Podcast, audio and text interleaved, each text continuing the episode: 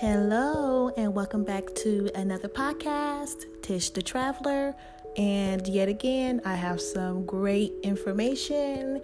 And if you read the description of the title, How Do You Teach in Japan?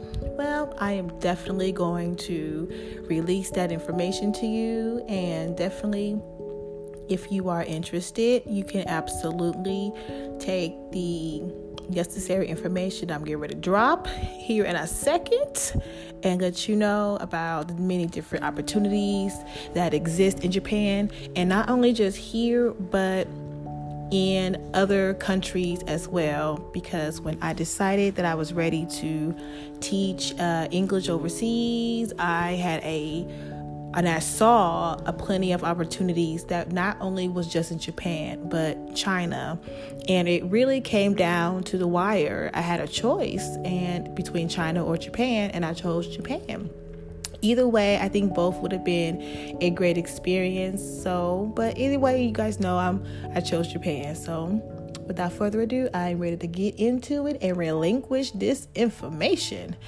So what and where and how did I go about the process of teaching overseas and teaching in Japan?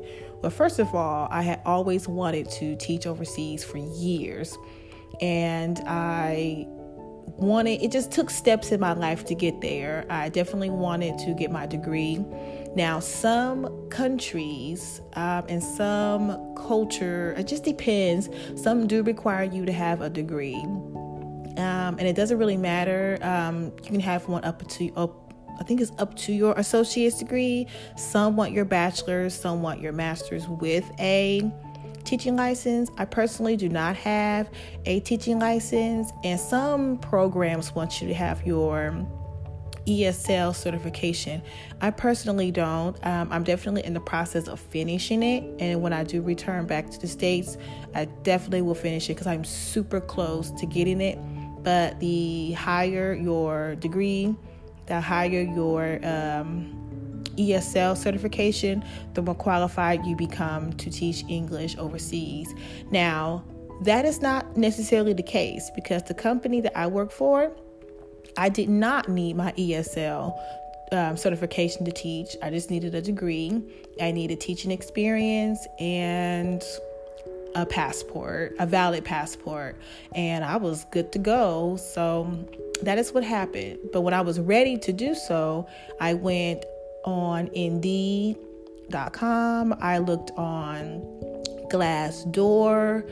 I typed in a, a limitless amount of ESL companies from all over and a lot of things popped up and I was just applying. Like I applied and applied and applied.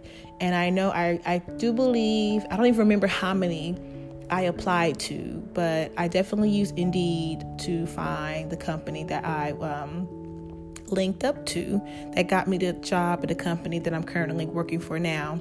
So I definitely highly encourage anyone to go to Indeed, Glassdoor, um, and just oh Gaijin Pot um, a lot of this i'm going to link in the description and hopefully it will help anyone. So but that's what i use to help me get to where i'm at right now. So i applied and someone reached out to me by phone and i do believe the company that i the recruiting company that i worked for was um, japan link. And again i'll put that in the description and it really helped me to get it was a process. Oh my God. I really believe it took like eight months to get everything set up and everything going. I went through an relentless amount of phone interviews, um, Skype interviews. I had to do a, um, I forget the name of it. I think it's like hire, get hire um, where you kind of like do a mock interview, like you record your interview process. A lot of companies use it. I had to do that first, and then I had to get my transcripts. I had to re- get my, um, I had to copy my degree, my certifications, have them sent over. And before I even got anything. So the recruiting process is that they take everything that they're asking for so you can get your uh, visa and they ship it over to the companies that are looking for teach uh, teachers and well that's what happened. So i worked very closely with a recruiter and she guided me through the step-by-step process. I had to do a um, classroom interview and it was a three part video and i had to send that over. I had to send over my visa information for my landing permit. I had to send over all of my credentials. I had to send over um, a picture which took it was like three times before i got the picture right. But i had to send it over for my green card my residential card here in japan. And all, oh my background check i had to take care of that and before I could submit anything. So you have to have a clean record, uh, no misdemeanors, no felonies. And once that was taken care of, I was ready to go.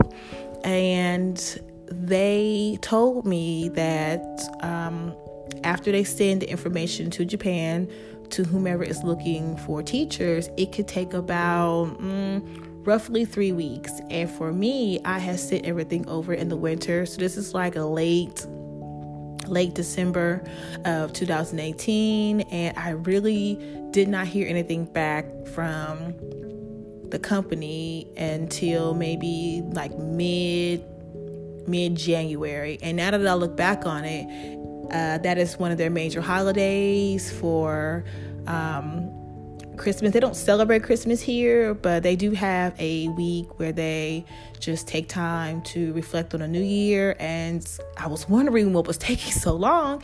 And now that I'm here a year later, I totally see what happened. But I did get the okay, you are hired, we want you in January of 2019. And then I didn't hear anything. I didn't hear anything for months. I, I say about two months. I didn't hear anything and I um, don't believe I heard back from them until maybe March of 2019. And at that time, I was just like, I give up. I don't, I don't think, I don't think they want me. What's going? And then once it happened, it happened expediently. It happened really quickly.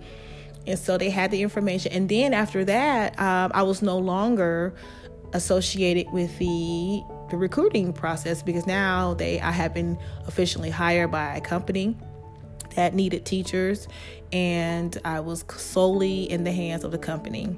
And I was definitely communicating um, almost daily by email or Skype to get everything going um, and get that taken care of. So that process, it just happened quick. I mean, quickly. So they got they were asking for the process for the visa, and that took some time, and it was really complicated and almost a little scary because that was my first really big visa that I've ever really obtained. And to be honest a lot as much as much as I travel and as much as I do enjoy it I really avoided a lot of the countries that you need a visa because I just did not understand the intricacy of what it takes to go through it and get it. But since I was going to be working and living, I definitely had to go through that. But it wasn't as scary as I thought. And it really wasn't as bad as I thought. And I'm super glad that I um, I live in the Midwest and the closest embassy was Chicago, and it's nothing to go there and get that taken care of. So that's exactly what I had to do. The information for my landing permit and my visa was FedEx. I keep saying FedEx, but I don't think that's the right one. It's another one. But it was really shipped overnight to me. And once I received that information, I had to go to Chicago to the closest embassy, get that taken care of, take another picture so that could be um, documented for the visa because the other picture that I needed prior was for the green card. Um, once that was taken care of, they process everything in a week. So they want you to come back. And that's exactly what I had to do. I had to go back, pick it up, and retrieve my passport, make sure everything was clear. And really, once I had that, they want to confirm that you have bought your plane ticket I bought the plane ticket and I sent them the information. I wanted to confirm that my residency was good to go before I got there. It was. I felt good about it. I sent everything, all the information about when I was landing, and that's how it happened. And it just it happened like so fast once everything was kind of clear. So between March, April, and May, it was just super speedy. And it was like, okay, let's get your stuff, let's get the you know the luggage and you know the bags ready because it's time to go. So those were my top three i would say or top four because i was introduced to gaijin pot about um, jobs that you can obtain here now, the company I worked for did not have a, a, travel reimbursement, and the information, as far as money that they want you to bring to get yourself set up here, was not accurate. It was way off. But some companies do pay for your um, travel and they sometimes reimburse you for it. They also get you set up with a apartment and some companies are just better than others. So I highly recommend that you look diligently for them. That's kind of one of the mistakes I didn't think of at the time was looking for companies that would do that. I was just super excited and don't get me wrong, I'm still very grateful for it. It was just sometimes you just learn as you go and I learned a lot by applying the methods that I needed, you know, to be here. And I really want to educate people when they decide they want to do this. Um, a lot of things that I did not know, and I probably will do another um, video on my YouTube channel, and I'm definitely going to do another um, podcast about the things that you truly need to do and know before you get here because no, there was it was and as much as YouTube as I watched and it just did not prepare me enough for what I needed to do. I didn't have a stamp, I didn't have a SIM card, I didn't have a Japanese number, I didn't have any of those things, and it just it made it it made things a little difficult for me in the beginning, especially uh, in the transition phase of life because you do you really need all that stuff. And it was not given to me during the teacher support that was supposed to be offered and it was not. So it made things really, really hard. But I persevered and I made it through and I'm super glad for it because it was it was very difficult. However, yeah, I needed those things and they really helped. But those were and I'll recap again. So I, I highly recommend if you are trying to teach overseas anywhere. If you want Japan particularly, uh, I recommend Gaijin Pot that will tell you jobs, apartments, just central locations for anywhere in Japan that you want to work. I mean, if you want to work in Osaka, they got it. Um, Tokyo, Yokogawa, I mean, anything and anywhere in the country um, that you want to work for, you can. Just be very, very cautious and do do as much research as you can because some companies, like I said, are better than others some lie about what they offer to you. And it's not a scam it's just false advertisement. So please be very aware of that situation because a lot of um, foreigners a lot of people fall very victim to that and they don't know until it's too late. And you could be in a contract and you don't have to um, I don't want to say you don't have to fulfill the whole contract if you're not comfortable in the environment that the job said it was going to offer and it did not, you do not have to stay your whole year or two years that they want you to stay. And I'm definitely going to do another podcast about that, uh, about contracts and how different that they are from the States, because they are totally different. And just be careful about your apartment and the things that you um, get into, because generally, most apartments want you to sign a two year lease agreement, and you don't have to have that. And that's one thing I do like about Gaijin Pot is that you don't need it. Some uh, apartments and some jobs don't require you to have or sign a contract or sign a two year agreement or a key money or just all these different things that they want from you. Um, you can just go in and do what you got to do and live and work and try to make things as comfortable as possible for you and because it's difficult transitioning your life from where you were to a whole nother system so I highly recommend that.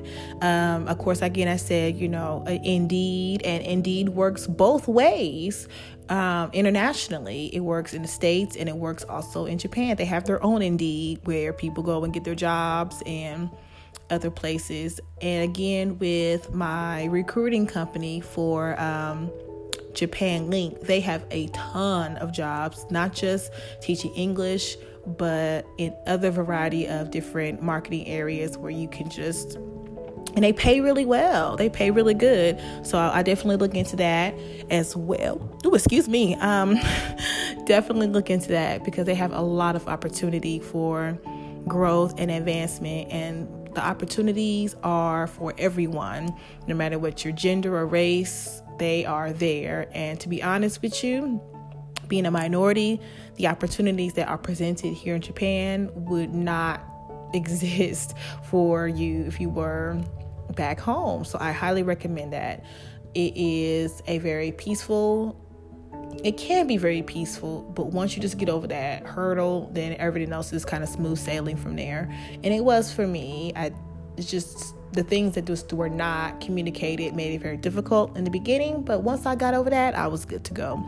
And then I'm trying to think besides Gaijin Pot and Indeed, uh, Japan Link, um, that was oh and, and glassdoor. Glassdoor was another good source for um, teaching overseas and they have everything from everywhere. Korea china japan i'm trying to think where else.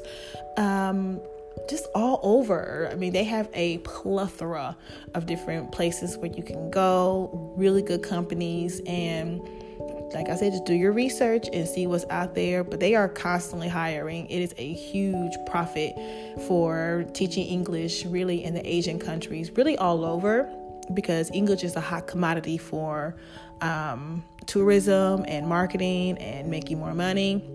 So the more you learn and the more that is taught to them, the better for them. So it is it's something that is something to really look into. Um, I think it will definitely benefit anyone to just get out of what you feel you deem as normal, quote unquote, and just see it in another world outside of what you normally do. And it was good for me that I did because I had been teaching in the classroom for preschool for years.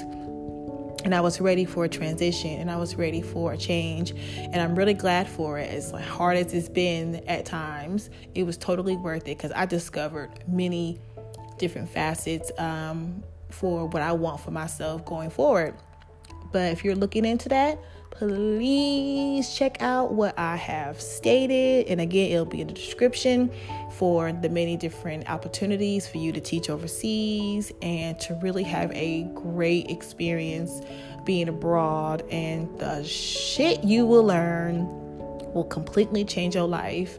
And not so much being a teacher, but just what it does to you. I just cannot explain how I don't even know what it's like when I'm, I'm going to go back home. I'm very excited to go back home, but it's just going to be different. Not waking up every day and hearing the sound of the train or hearing, you know, just the blaring the blaring sound of the fire engines because I live next door to a fire station and across the street is a hospital. So it's going to be very different not seeing Japanese every day and but I do have my videos and I have my memories and you know, I'm really glad for that. I'm very grateful for it. So I'm really taking a lot of things and a lot of knowledge back so I highly recommend it. It was so worth it. But I definitely wanted to share this information with anyone who was interested because it is very vital for the things that you want to do to become great. So I really appreciate anyone that takes the time to listen and learn and just be better and grow. That's the whole purpose. So I thank you so much for listening to Tish the Traveler podcast. I hope you learn something from it. I hope you take something from it and apply it to your own life so you can learn, grow, and discover and do the many things that you want to do in your life to make your life better. Until then, see you on the next one. Bye.